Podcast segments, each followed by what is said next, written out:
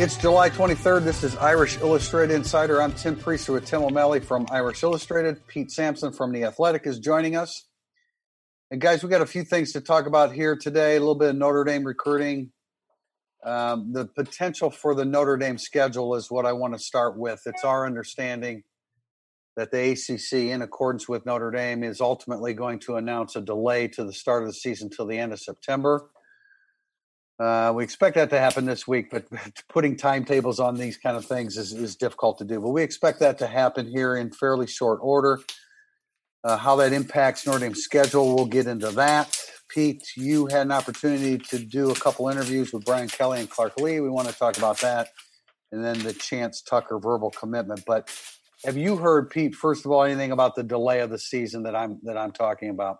Uh, no, I haven't. I mean, it's I get the sense talking to people around Notre Dame that there's not an expectation they're going to play in the fall at all, um, which doesn't mean that it doesn't make sense to not delay until uh, you know October. Triple negative there. I, I, I think it's just a delay until October makes sense, um, but I, I certainly wouldn't read a delay into October as they're actually going to play in October. Right. Uh, Right.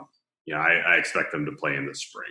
Tim, So- what are your what are your thoughts on this, Tim? I mean, I've come around on it a little. I found it strange initially that you you know you move up school to August 10th, but you're delaying football. But I mean, they moved up school to August 10th, but they thought this would be a little bit more controlled at this point. That that's why that happened to finish the semester.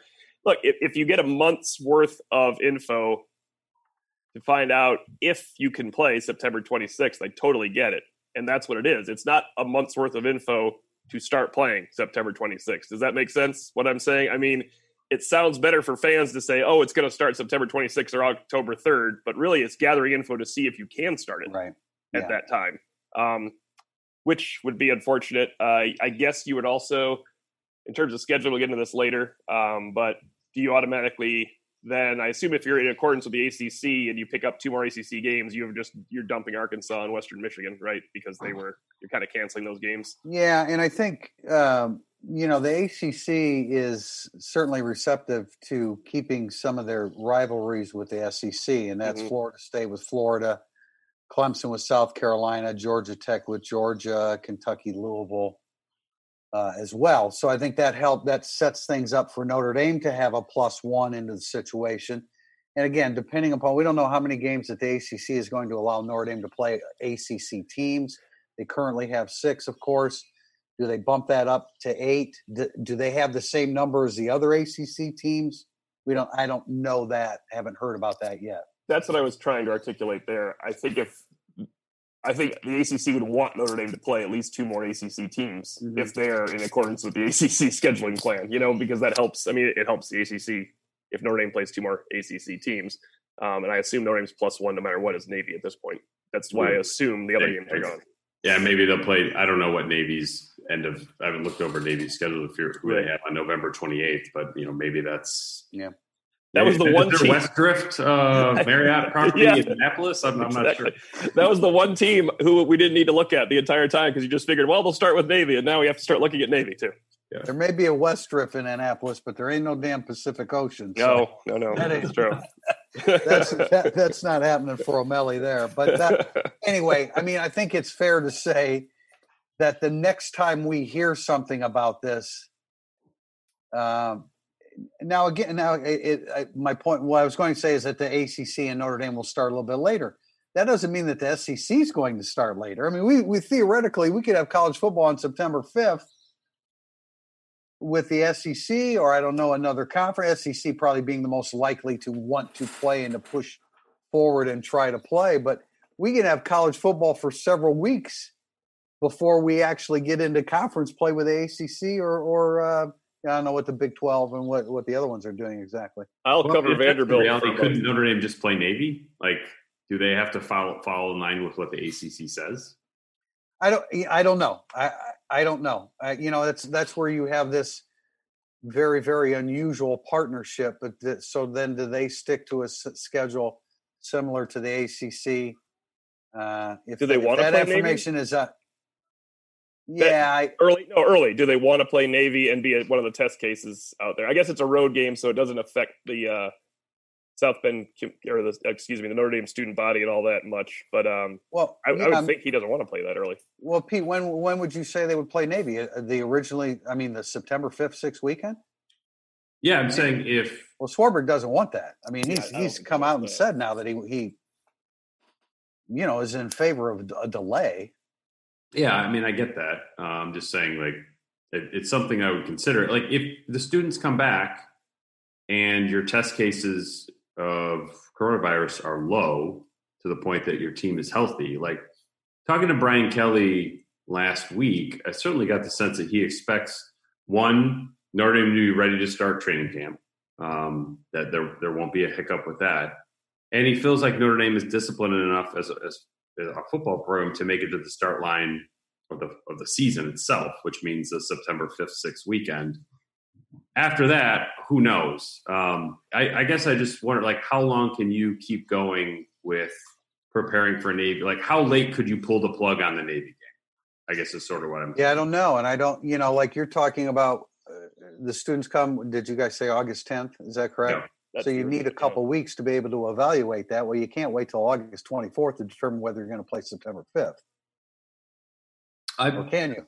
I, I guess you could, right? I right? think they are this year, though, right? Because they're they're evaluating every week, seventy-two hours before the games. Yeah, I mean, I mean, you probably, probably you could probably go the the I don't know the week of the game. I mean, because it's it, I sort of look at it as like, what's the difference? Um, if you you're going to prepare and practice and do your camp as long as you can, and if you have to pull the plug on at the last minute, you have to pull the plug on at the last yeah. minute. Yeah, and everybody's probably going to have to be that flexible throughout Yeah. the entire season anyway. So I don't know. It's it's yet another podcast where we're speculating about things that we just haven't. You know, you try to take all the inf- information you have and try to make a best guess It, guesstimate, but you just can't. I, you know, you just don't. You, you can't answer all the questions I keep making the from mistake one of day to the next. I keep making the mistake of thinking September 26th has to be the start date instead of October 3rd because they play Wake Forest and it's an ACC game, as if that matters anymore. Yeah. it has No. nothing to do with anything. No. I mean, September 26th was the date that was floated my way. If that's the exact date, as you said, Pete, first weekend of October, Yeah. maybe maybe that's what it is. We're dealing with so many things that are just unknown. Pete, I did want you to um, talk about the the most important points you think that you dealt with in talking to Brian Kelly, in addition to what you've already said, and then and then Clark Lea as well. You know, I thought that I mean Brian Kelly was really upbeat about sort of the roster discipline that he's had and making that you know, sort of like making that the best of the situation that they've got. Um, you know, I sort of took him at his word that you know he felt comfortable about the way things were going. Um, you know, we did we talked a little bit about recruiting as well. Um, you know, I talked to Brian Polian last week as well, and it's like sort of you know we don't get a mulligan on this. Um, you know, recruiting is a struggle, but um, you know, I think overall Brian Kelly felt like the program was in a good spot, um, and yeah, I thought you know maybe the most interesting thing is he articulated something that we all sort of know, but I think coaches are uh, maybe reluctant to come out and say because it sounds like you're slamming somebody else. Like it's going to be a test of discipline to play this fall, and if you're disciplined, you can probably play, and if you're not, you you may end up like Clemson or LSU or Kansas or you know Michigan State just shut down Ohio State. Like if you don't have a handle on your roster, like it's going to be real obvious in a way that it has never been before. Uh, and I think overall Notre Dame has a really good handle on its roster. I just wrote actually. I, I just wrote that in my Thursday column, Pete. Similar to that, that you know, again, Notre Dame's responsibility and accountability. They've now had 356 tests, two positive tests. You know, Notre Dame can be as disciplined as they want to be, but if their opponents aren't, Yeah. you know, then you're going to have a hard time playing football games. and one of those, you know, he he referenced Dave Clawson, Wake Forest head coach, mapping out a spring schedule, Yes. um, which I thought was interesting. Did he Uh, give you the details of that? I thought that was Uh, an just interesting. That, just that it would work. We didn't really talk of the details about Okay. it. Uh, apparently, Matt Fortuna, uh, who you guys know, got on with Dave Clawson. Was like, he said, "What?" Like, apparently, that wasn't really supposed to be revealed that way. oh, Um, okay. so as but it was you know it was workable. I, I think that the the more coaches come around to like, yeah, spring a spring season can work. The more likely it is. I know I realize administrators who are like balancing budgets don't want to go there right now, but Yeah. there's you if you're not planning for a spring schedule, both from like coaching's perspective and an administrative perspective, I just don't think you're doing justice to your your school or your program. I think you have to focus on playing first, though, right? I mean, I think Jack Swarbrick needs to probably get working on the spring schedule, but Brian Kelly has to prepare him for in case they do play. Yeah, And that's I got to be number one. I didn't put this to Kelly directly, but like even if he knows they're not playing in the fall, which he might, Right, um, right, it- right. you if you're trying to keep your team prepared, I think taking that carrot away right now doesn't make a whole lot of strategic It sense. does not. It's the same Yeah. thing in Irish Illustrated for crying out loud. Yeah. Uh, I, I talked to Mike Golic uh, early this week or late last week. I don't remember now, and and he had heard, you know, my goal of getting the, the the new job, the drive hour for ESPN Radio. So obviously he has he has a lot of connections in in the business, and he felt strongly like they were pushing towards a spring uh, schedule. Now Jack Swarbrick said, you know, he really hasn't turned total attention to it, and I get it. In, in accordance with what you're saying, Tim, you've got to exhaust all avenues Yeah. to see if you can try to get this in. And we've got questions in the second segment where people, you know, they question every decision being made. I, you know, my- I, I turn around. What would you do? What I mean, what would you do if you you're just going to throw your hands up and say we can't do it? I, I, you, I think you have to put yourself in the position of these athletic administrators, and first of all, realize what an impossible job they have on their hands right now, coming to conclusions without any real answers. I think delaying is the thing that certainly makes the most sense. Now it does, yes. Now it does, See, yeah. I mean, you've Continues seen how other sports have handled, like tangentially, like European soccer or Korean baseball. Now, now it's opening day. Major League NFL is going to come back in a couple of weeks. NBA is coming back at the end of the month. NHL is coming back. There's certainly a lot to be learned from that. If you're college football, you know it's not apples to apples. I think Brian Kelly said this on Dan Patrick's show. Like we're in a bubble now, and then the season starts, Right. and we move out of it. These other teams move into a bubble and then start the season. It's like you know the exact opposite. So it's I I am very concerned that you know Notre Dame's sterling record of negative tests will blow up once students come back. Just just based on the amount of people in small spaces interacting with each other being college, and I think that's going to happen everywhere. And I don't I don't know what the threshold is for well, we had 10 positive tests this time. Is that it? Like, if you pull the plug on that? Is it five? Is it 50? I don't know. Um, but I think that's that's a serious, serious concern. I, I think you can be extremely accountable, which the Notre Dame players are, and still have a bunch of positive tests once the students come back. Well, the issue then is you're also quarantining what three, four, five people from for contract tracing after someone has a positive test, Yeah. right? That's the, that's the thing. Ten positive tests is about forty people yeah. Yeah. That you, You have know, to set aside. And So we you- need, I, wrote, I wrote this last week. I mean, we, we as college football, uh, us tangentially being part of it, man, do we as college football need these other sports to start and see them be able to play some games and have some success health wise, you know, and make it, you know, pre- present the image that, hey, man, maybe we can, maybe this can happen. Yeah, At the end of the day, that that you know that that's not necessarily going to be enough on its own, but I think it would make all of college football feel a lot better if they saw these pro starts start uh, start up again and and have some success. I think it only makes you feel better though, because as Pete said, there's eight thousand students coming to campus. Yeah, no, there's no doubt. There's that no eight thousand people going to the NBA Yeah, bubble. uh, you know, it's like right. they're already in there, and there's twenty five thousand. There aren't 8,000 people in the NBA bubble. Right. There's 25,000 people going to Arkansas. There's whatever going to Madison. I mean, it's it's a lot of students that are going to come Yeah. join the fray. And now you're making me depressed, and I don't want to talk about it anymore. All right, Pete, Pete give us a a, a, a abridged recap of your uh, conversation with Clark Lea, if you would, please. Uh, well, so I want to have him on the podcast for a while, um, just because I mean, you guys know he's an interesting guy to have a conversation with, um, whether that's about football or coaching or just sort of life in general. Um, you know, I thought that you know he's kind of one of those guys that saves motivational uh, bits. You know, he, mentioned something from 10 years old uh, when he was at a basketball camp with Don Meyer um, about like know the feeling of a, an all out effort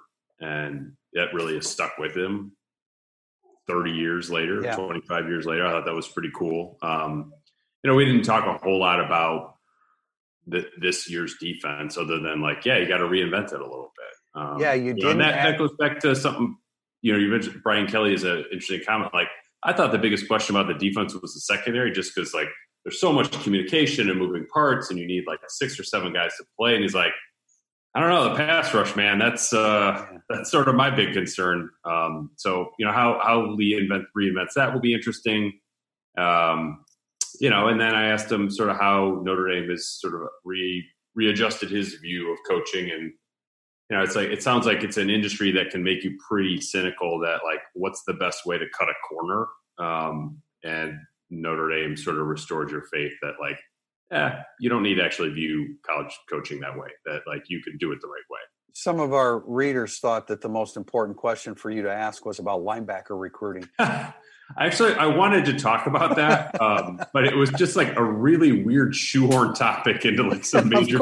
yeah. I mean, I, philosophy class, and now you want to talk about how to make a cheeseburger. Like as, what? This like right. As someone in the business with you, I understood why you didn't ask the question. Yeah. Now I, wa- I, I wanted to talk to him about it, and like in the sort of when Matt and I sort of wrapped up the interview, and then sort of we had our reaction to the interview. That was a topic that we talked about because, like, I mean, you guys get the same questions we do. It's like Clark Lea, coach in waiting, could be a head coach at Notre Dame.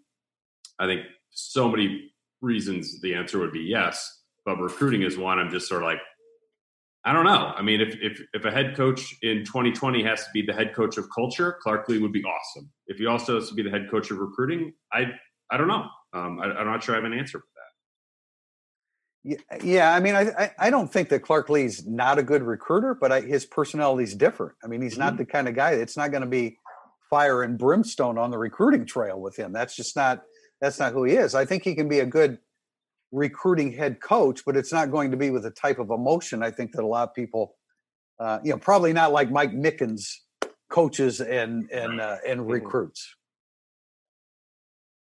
Uh, Chance Tucker, I want to finish this segment with Chance Tucker's uh, verbal commitment to Notre Dame, three star, pretty skimpy offer list. I really like what Notre Dame is doing on the recruiting trail with defensive backs. Can't say that necessarily about a lot of positions, but that's definitely one of them. Uh, if you're a corner and Washington wanted you, then that's fine with me. Uh, that that would that would be my full evaluation of Chance Tucker. That Washington wanted him, and he plays a position that Washington evaluates and develops pretty much better than anybody in the country, along with Ohio State. Well, yeah, I mean, Ohio State can take a five star and make him a five star. Washington can take all sorts of different I, prospects. I got you. I got you. Now, Tim, you got some three star stats, but I but, but before you say them, I do want to say that I think there's a good chance that Barnes. chance. Yeah, yeah. Well, Barnes probably Barnes probably more likely being elevated to a four. Uh, but I, you know, I, I, we get into three and four star, and I probably right. do it too much. But I do think you know it's a phrase I use often. I think Tucker and, and Barnes clearly have four star qualities and can play at a very very high level. Yeah, I do too. It's, you know, every once in a while we look at the rating to say they might be sleepers, but I like these sleepers. It, it doesn't always work out, of course, because we do that with pass rushers in the past, and it wasn't until 2016 that they finally started hitting on these sleepers at pass rusher. Hmm. But you just name the three stars at corner. It's it's not quite as sobering as when Pete did it for the offensive line a couple uh-huh. weeks ago. But I mean, it, it, kind of is. If you if you think of these are the three stars that have come in, and there's one or two names that really stick out in one move positions. It's Spencer Boyd, Lo Wood, Ashton White, Nick Coleman, who ended up being a good developmental senior, but he had his you know he had some rough spots there that didn't help Notre Dame. Jalen Brown, Josh Atkinson, Matthias Farley, who they converted, and that that is relevant because you don't always draft a guy for the position. Devin Butler, Rashad Kinlaw, Julian Love, a little different. Noah Boykin, TaRiq Bracy, and DJ Brown. So Bracy is a hit. Uh, and then of course the new guys. You can't you can't judge uh, Wallace, Rutherford, Hart offered Clarence Lewis yet, but we have no idea. But that's that's a lot of three stars that just came in too in the last two years, plus three more. Um, and to be fair, Bennett Jackson became a great corner. It was a three star player. Um, it if you're a borderline, I think guy like Love. I mean, Tim, at no point did you ever consider Julian Love a three star player. You know, like I don't think you would say at no point with some of the newer guys could they be three star players. You could say the upside is much higher than a three star player. But it's like other things. If you collect six and they've collected eight in the last three cycles. So redshirt freshmen right now that have never played. There's three of them. There's two that are coming in now because Bartleson obviously is gone, and there's three more. Um, well, one's a four star, Philip Riley. You're going to get some hits there. The problem is, is when you get a three star as your quarterback in that class, Yeah. and you pray he is Julian Love or at least Tariq Bracy. You know, that's if, if there are three Tariq Bracy's in that class, you'd be looking good right now. But Right. there's one Well, guy left. the- they're certainly creating, at the very least, they're creating a, a margin for error that they Yeah. haven't always had. and you really need it at that position Yeah. because that it's a transfer it's a it's a transfer heavy position for some reason if you notice the names i read it just occurred to me when i was reading those names off it's like so many guys did not end up staying at notre dame it might be because of competition you get pushed out by other guys but it's i, I think it's probably an injury attrition position we don't think about enough because you really can't play hurt in that position that's the last spot actually you ever want anybody to be playing hurt is cornerback um, so yeah it, it's a numbers game and it's always better to have a bunch of four stars and three stars. But they, I, as I said before, and I think you agree, these three stars look pretty good right now. Okay, my dog is telling me he needs to go outside. That's the end of segment one. We'll be back with segment two in a minute. Before history is written, it's played. Before it's frozen in time, it's fought one shift at a time. Before it's etched in silver, it's carved in ice. What happens next will last forever. The Stanley Cup Final on ABC and ESPN Plus begins Saturday. Segment two of Irish Illustrated Insider burning up the board. So we start with a question from MMB4. With your collective player profiles, your thoughts on the three cornerback commitments as a group? I mean, it's O'Malley and I were sort of talking this on the break. Like the, I think the fits are better uh, than a lot of the ones that they've signed over the last ten years. So I think to answer the like, why is it such a high transfer um, position? It's because you're not finding a lot of guys from the Midwest, or and you're not finding a lot of guys from private schools. But I think that this group, uh, Chance Tucker in particular, but I think Ryan Barnes, both his parents are in education. Um, I think Philip Riley has more of a military background. Like there's there's some good markers along the way that would make you think that um, one, I like the evaluation of Mike Mickens, but also that from a fit perspective, they did a good job. Also, I think it's fair to say if you just look back at some of those names, we weren't over the top happy, even though it's, you can sound smart now in retrospect. But they didn't when they signed Kinlaw and Butler. There was nobody saying, "Yeah, this is going to work." I mean, they just No. stole two athletes. They're going to be great corners. It was kind of like, "Oh, well, let's see what happens here." And Yeah. I mean, I think a lot of people agree that Philip Riley was a really important signing. Um, it came at the wrong time for Notre Dame fans because that was the one on the heels of Shipley. But uh, Tim has been you've been steadfast in saying that Barnes will probably move up to four star, right? Yeah, I, I really believe that. I, I, he jumped off the film to me, and Philip Riley is a, I mean, he's an accomplished football player. What I like about what I like about what they've done back there in recruiting is the length Yeah, of, yeah. of those guys. I mean, you don't you're not you're not normally talking about six one six two corners, and I'm not sure exactly. I mean, I think I wrote about this today in Thursday Thoughts. It'll come out later this afternoon. But Philip Riley's definitely a corner. Um, you know, and Justin Walters is definitely a safety, but I think I think you have flexibility with Barnes and Tucker. Um, I Henderson re- in last cycle. pardon me. Ramon Henderson in the last cycle too. You'd have right right Yeah. right so they're i mean they're building some depth there and i like the length and i, I just i like the potential of them i think they're they're phys- as a whole they're physical um, they can press tucker can press i, I think tucker can play safety uh, but he's got great makeup speed too so i don't know I, th- I think sometimes at this stage of the process it's a little difficult to to figure out exactly who fits where. But when you have that kind of length and athletic ability and toughness and physicality, I, I really think that whether this is all Mike Mickens or this is going to happen anyway, I'd like to. I, I, I believe that it a lot of it has to do with Mike Mickens. Uh, they are really. We'll have some other questions about some other positions here, but they're really headed in the right sec, uh, direction in secondary. Speaking of which, Wash ND, how would you grade the 2021 recruiting so far in the following areas? And he has some interesting areas he decided to pull out: running back, wide receiver, offensive line, and linebacker. Yeah, he just picked those out of a hat, Yeah, right? I think so. Right, They were- Walsh?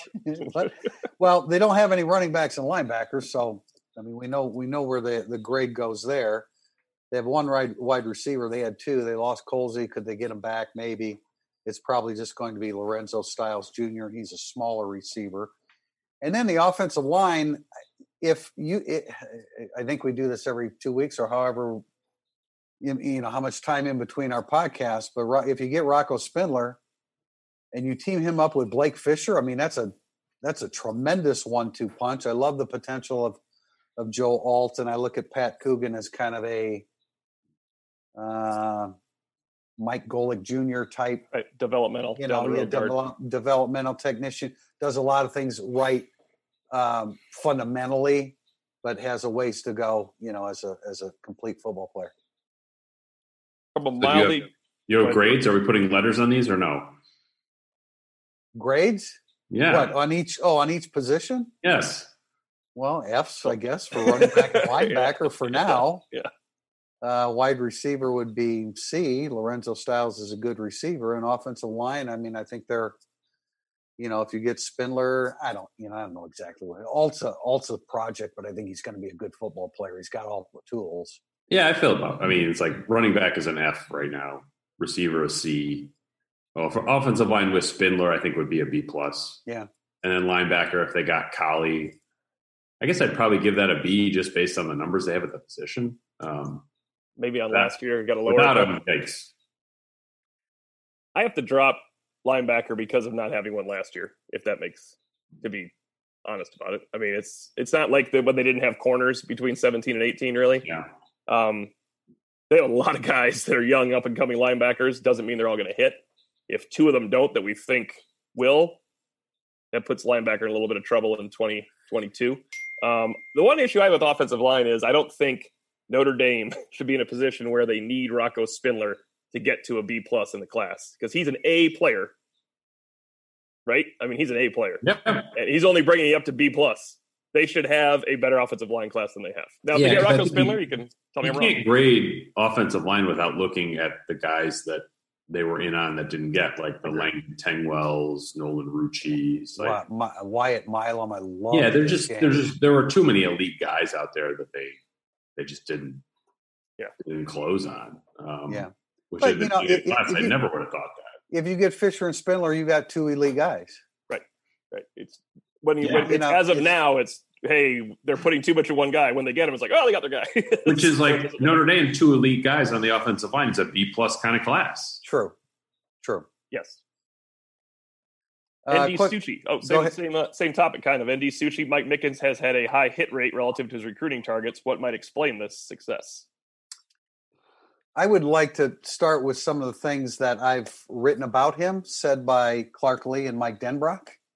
Uh, you know, just to explain what kind of person we're dealing with. Denbrock said, and I know this isn't this doesn't all correlate necessarily with recruiting, but I think there's a carryover. Uh, Denbrock said, talent developer who coached with an edge, holds his players accountable, definitely a developer of talent.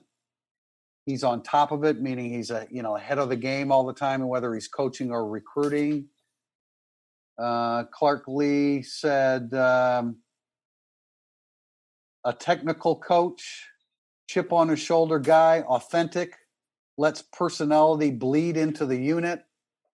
I mean, I think a lot of these qualities carry. Not, not to mention a guy that's a, I'm sure a very very he's a very aggressive coach. I'm sure he's a very aggr- takes a very aggressive approach in talking with recruits, talking positive positively with them. And Kevin Sinclair put Yeah. out a piece uh, today, his midweek report, um, just about how you know, what the players said about him and how thorough he is in explaining to them exactly how he figures that he will use them if they choose to come to Notre Dame. I like that piece because I would have thought that that is the general approach, but it, clearly it's not. Right? I would think you'd really want to know how you're going to be used by your coordinator, by your position coach and coordinator. Maybe he just Dame, but- explains it better than I. Yeah, well, that that's a great quality. That that is a fantastic quality in a teacher is when you can explain things better than other people. I just think he's aggressive. Like they have an aggressive recruiter as, as a corners coach now, and they didn't before. I mean, it's a big and like I think when you can put the puzzle together on the defensive side with Elston, Lea, Joseph, and Mickens with sort of like Polian and you know kind of working this the the overall picture. Like that's a good group on that side. Um, I think you know, on defensively, they basically took their worst recruiter and re- replaced him with maybe their best. Um, and I think you're seeing dividends real quickly there. Question from uh, the underscore real underscore Bob Nas. Even with the scheduling difficulties, scheduling an FCS team is still out of the question, right? See, there's just too many options to have to go there. You know, it's like all these. No, like if the MAC says we're doing conference only, and Notre Dame's like, "Hey, Western Michigan, we'd still like to play," they're going to be like, "Great, we'll be there. What time? You want to play on a Tuesday morning? We're there." Um, it just I, I, don't see how why Notre Dame would end up with an FCS. Uh, and all the uncertainty of this, Notre Dame playing an FCS school just doesn't makes doesn't make any sense to me. Yeah, I want to liken this to uh, Jerry Seinfeld renting a car. It is very easy for Notre Dame to schedule a team to play them right now. Anybody they they say let's play Miami. Miami's like yeah, let's go. Arkansas, come on up. We will be there. The problem is holding that game. They can schedule that game, all they want, but they have to keep that game. You gotta hold the reservation. You gotta hold the reservation of that game, and it is out of their control. They have no scheduling difficulties other than the holding of the particular game, yeah, and if I, it will be played or not.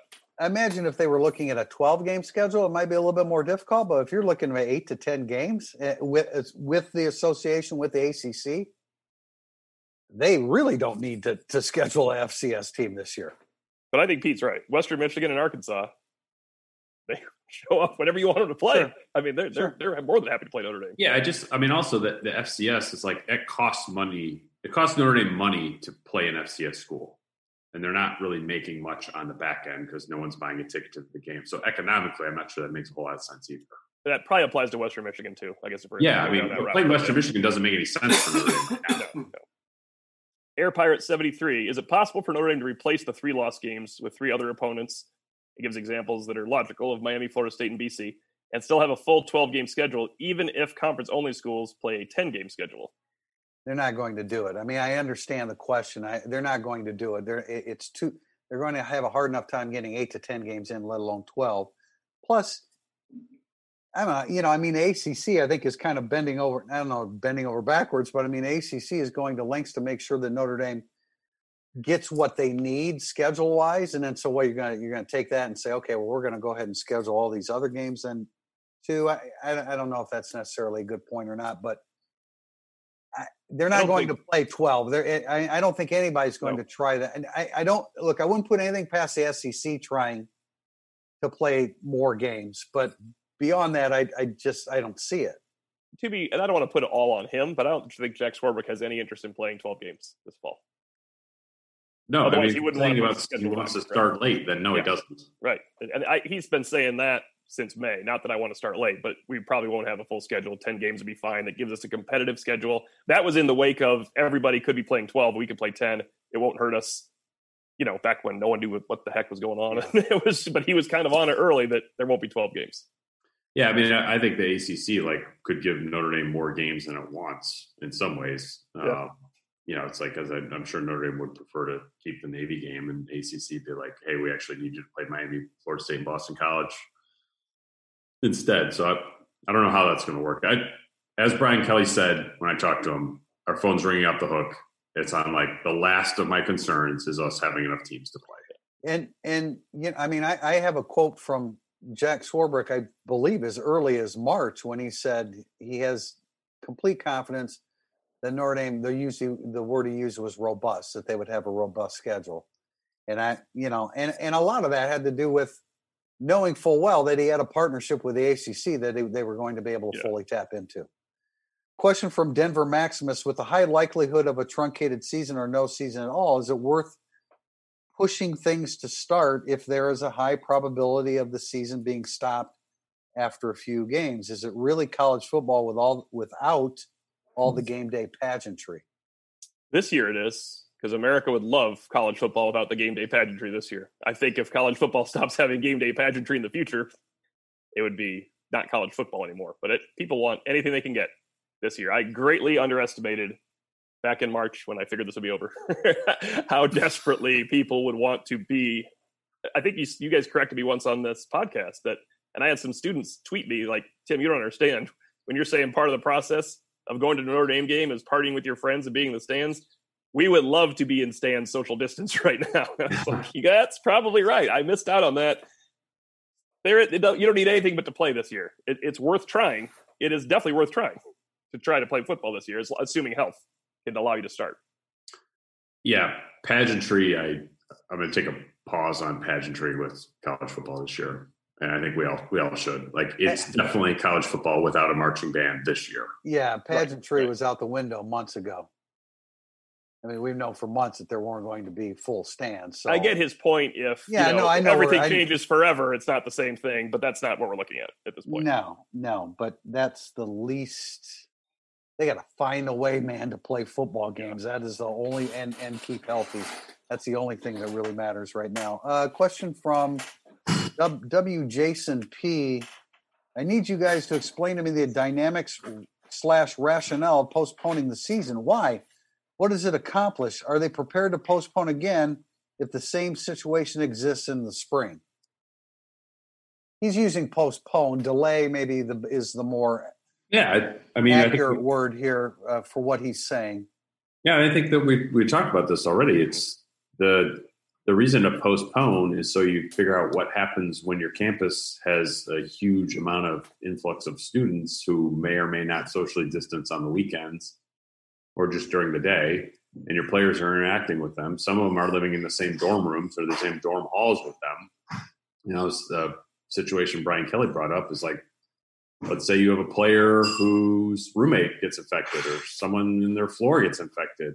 They have to quarantine they have to quarantine um, or sort of self-isolate or um, like they're out that week that doesn't have anything to do with the football program in terms of how it happened but it has everything to do with it in terms of what you know their availability so i think you want to get a few few weeks of like is this going to work or not um, so that's what it accomplished. And are they prepared to postpone again if the same situation exists in the spring? Yeah, I mean, it's just they're not like Notre Dame and co- like college athletics is not in control of the coronavirus. It's the other way around. Um, so that's I think it's just an, accommod- an accommodation everyone's going to have to make. Yeah, and a lot of people are mad at people for what's happening in college football, and I don't know how you blame people for doing everything they possibly can to try to salvage it there are two sides of this. I mean, there's this question, and there are other people saying, well, why don't they just, they should just start on time. It, it all has a lot to do with the next question I'm going to incorporate here from Terry Benedict, and that is in all your years of covering Notre Dame football, did you ever think you would receive so much political advice from the experts on your message board? And I think that that's what I'm tying that in with the previous question because I think that's what we're dealing with. Because you have people on one side, people on the other side of the aisle, I guess we could say. People on one side of the aisle and the other side of the aisle. And some people don't think that the coronavirus is real, and others are suggesting why would they even start because they're going to have to stop.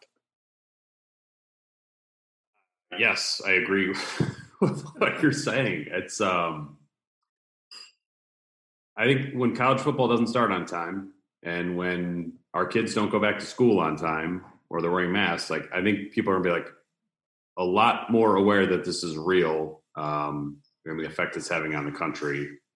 I, yeah, I, I guess I, I never thought that people would think that we'd be we'd get to a point where there would be a section of the population that thought sports writers didn't want sports to happen. like it's the stupidest thing I have experienced in social media, and I've experienced many stupid things. Like I just don't get that at all. Like, I would love there to be a college football season. I also don't think it's a great idea that it starts on September 5th or September 6th. Like, it would be great if it did, but you got to see how this next month goes.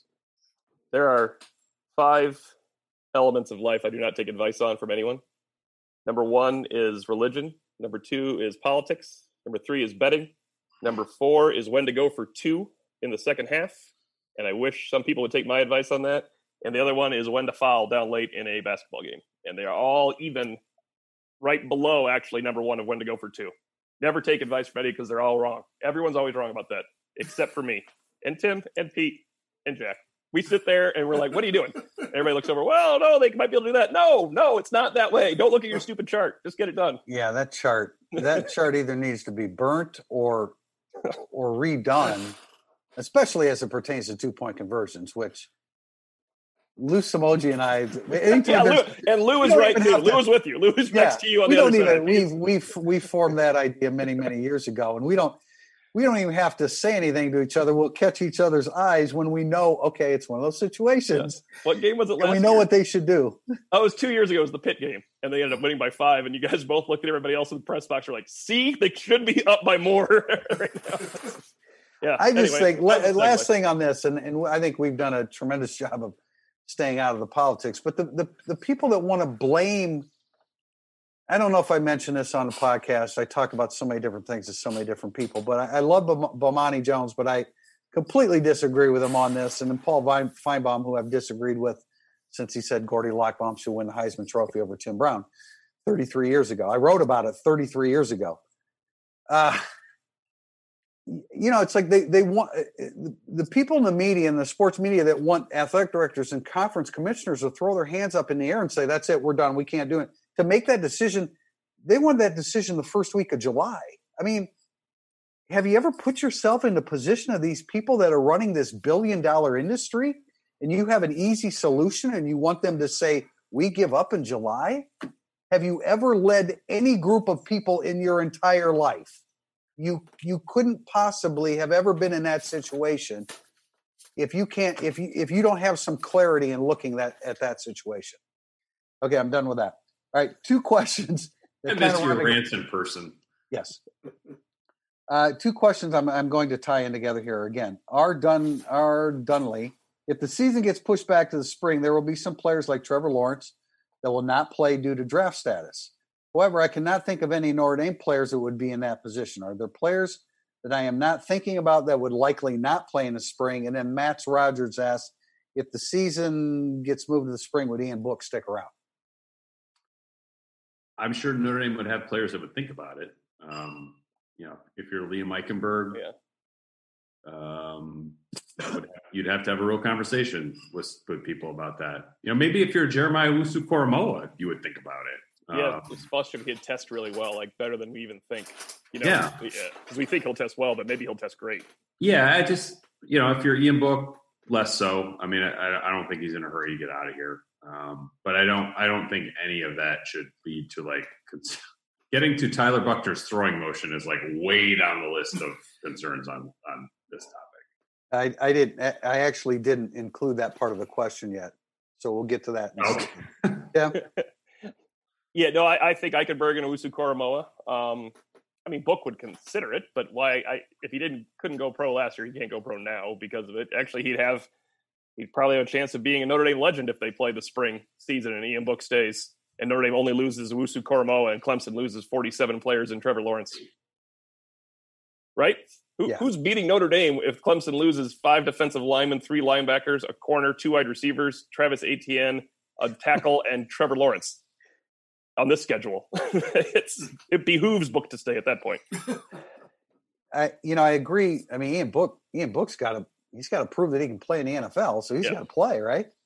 And I agree with you guys on Owusu Koramoah. I don't agree on Eichenberg. I, what, what is, what does Liam Eichenberg prove He's other, other than, other than he's got, he's, he, he has great potential. He's got a great tackle body, but he hasn't played with any great consistency up to this point of his career.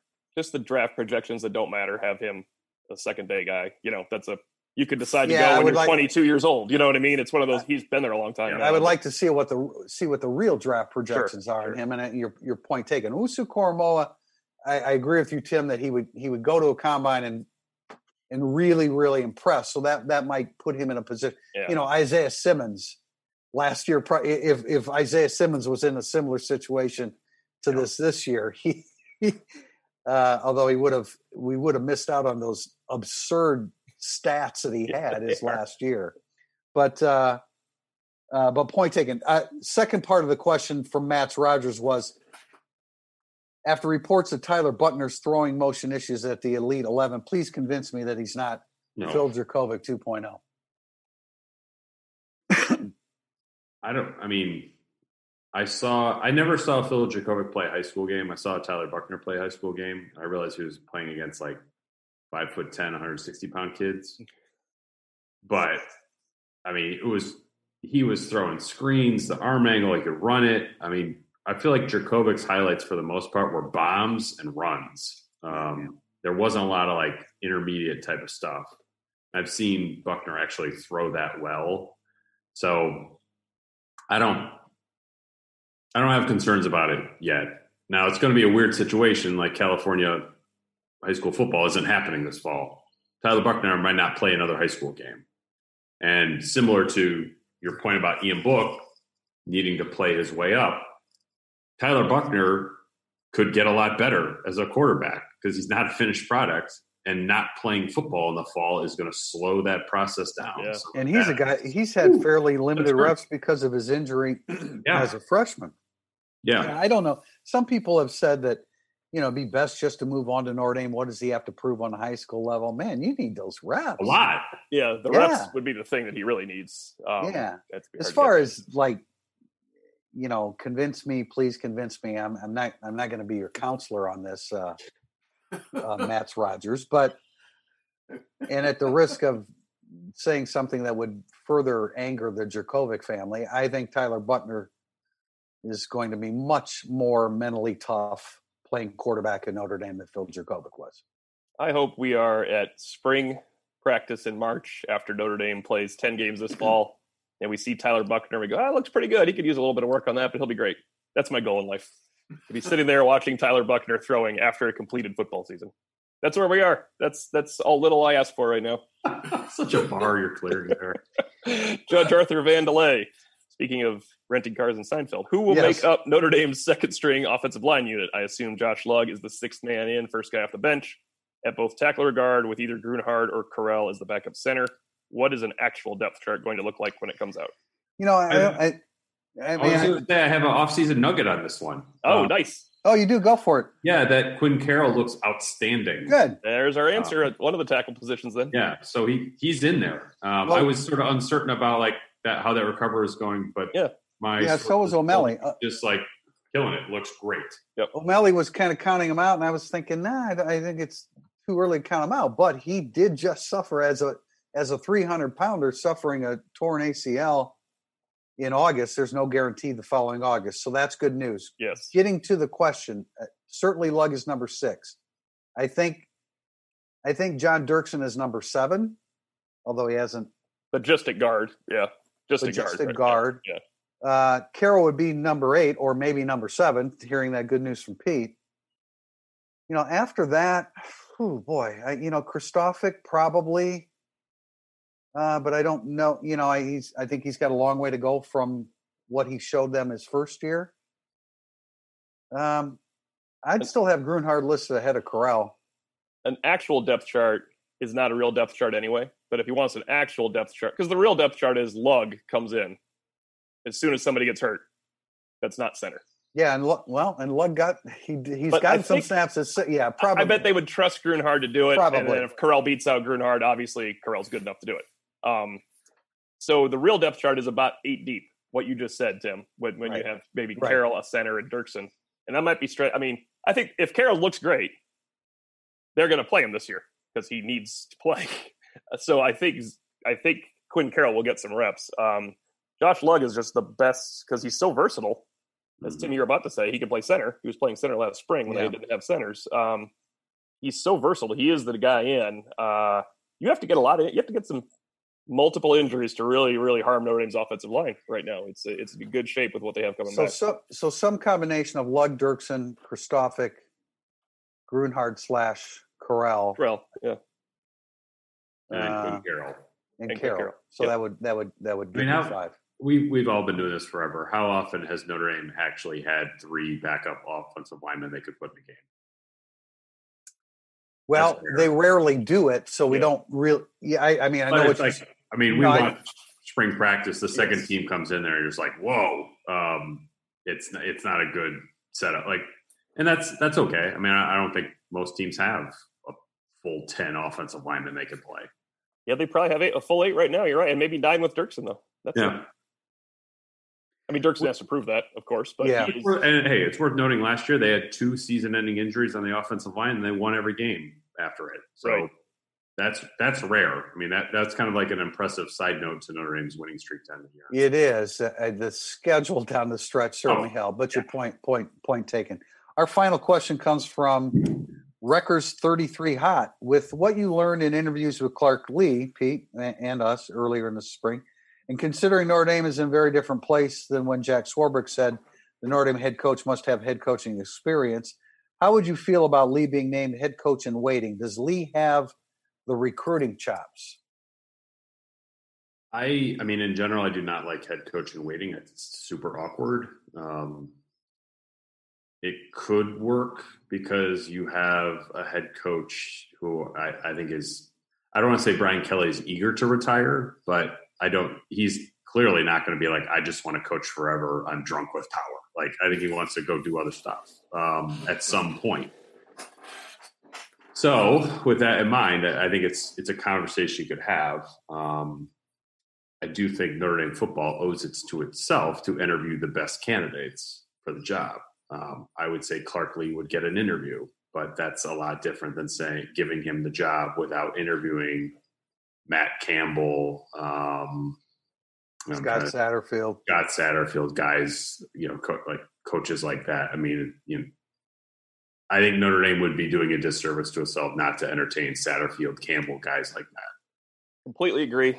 Um, if I were just go through, think of the last three years, and I give you the guys we always mention um, that could replace Brian Kelly, whether you whether you agree with them or not. But these are the people that have always come up. Would you rather have Clark Lea as your coach in waiting, or hire PJ Fleck? Interview interview PJ Fleck, and then he's a, a candidate. Luke Fickell, Matt Rhule, because you can't use this year only. You know, like think about the past. Yeah. Matt Campbell before the Camping World Bowl is maybe a little different than Matt Campbell during the Camping World Bowl, but that's not fair. He didn't have good enough players. I mean, people would have bent over backwards for Tom Herman three years ago to come to Notre Yeah. Dame. Uh, what right now, Scott Satterfield's the guy we all think would be great to come to Notre Dame. I was bummed when Justin Fuente went to Virginia Tech when I thought someone like that could come to Notre Dame, and I'd much rather have Brian Kelly than Justin Fuente. So, like, yeah. this, now you're it's- not. it's a strange world that you know guys prove themselves and don't, and PJ Fleck might go somewhere else. You'd be like, "Woo, dodge that bullet." I just, you know, I just don't think PJ Fleck fits. But you What- get the what- you get the what- theme there, though. There's a theme of No, good there's there's no doubt, and I'm up. not taking anything away from him what he's accomplished because it's it's phenomenal. But I just don't know that that fits and works at Notre Dame. The problem in waiting on Satterfield is he could be a, with a traditional power in 2021. Right, right. You know, I mean, the- some you go down the the list of traditional powers that continue to struggle. You he might be finding the next Satterfield. You know that might be what you have to do because a couple years ago, Satterfield was Tom Herman. Yes, Everyone Yes. loved Tom Herman. um, you know, Clark Lea as a head coach at Notre Dame, I f- feel pretty good that they would be solid. Yeah. Oh yeah, yeah. I, I feel very good they would be solid because they would be disciplined and and They play good. they D. would be fun. They would play Yeah. good defense and they That's would be the game right fundamentally sound. Yeah, yeah, yeah. Um, but you know, the coach and waiting thing. How many times has that happened? You know, Florida State, it happened. It was super awkward, yet at the end, they won a national championship. So, not terrible. Other than that, I don't know. Are there other examples? Well, the uh, Ohio State, uh, uh, Urban Yeah. Meyer. Well, but did they name him? That that No, was not a. I think there were there's there was reporting that they were discussing coach and waiting, but they never named it with Ryan Yeah. Day. Um, I do think like Ed Orgeron, Ryan Day, Lincoln Riley. Um, I mean, all those examples are, are worth keeping in mind. If you're Kirby Smart, you throw in there too. Um, those are worth keeping in mind. Your Notre Dame is like, huh? Well, these teams were have been in the playoff and they hired a head coach with no head coaching experience, or in the case of Orgeron, bad head coaching experience, and it's worked out quite nicely. Dabo Swinney would be in that group too. Yeah, yeah. I mean, it's it's it's work, but it. Ha- I don't think it's worked often enough to feel confident that it just you know, boom, you just press a button and it's going to work for you. But I understand it. And Clark, we, Dame could do a lot worse than Clark Lea because, as I said, they're they're going to be a sound. They're going to be a, they would be a sound football team under Clark Lea. I understand it because fans like Clark Lea, reporters like Clark Lea, everyone that meets Clark Lea likes Clark Lea. So you kind of root for the guy to get the Notre Dame head coaching job in that situation, but it doesn't mean he would be a better coach than Scott Satterfield, having never coached at that level. But yeah. you're right. Hey, you want to hold teams to 17 points all the time or 15 points? that's that's halfway to the win, right? Hire him as the head coach. Absolutely. All right, guys, uh, we appreciate it. We appreciate everybody joining us here today for Irish Illustrated Insider. And we'll be back soon uh, for another Irish Illustrated Insider.